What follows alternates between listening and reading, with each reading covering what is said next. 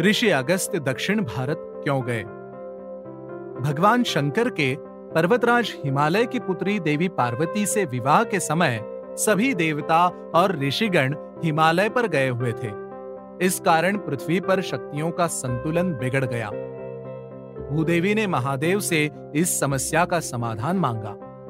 महादेव ने अपने परम भक्त अगस्त्य ऋषि को दक्षिण भारत जाने को कहा, जिससे उनके दक्षिण में रहने से उनकी शक्तियों से उत्तर और दक्षिण में शक्तियों का संतुलन बना रहे।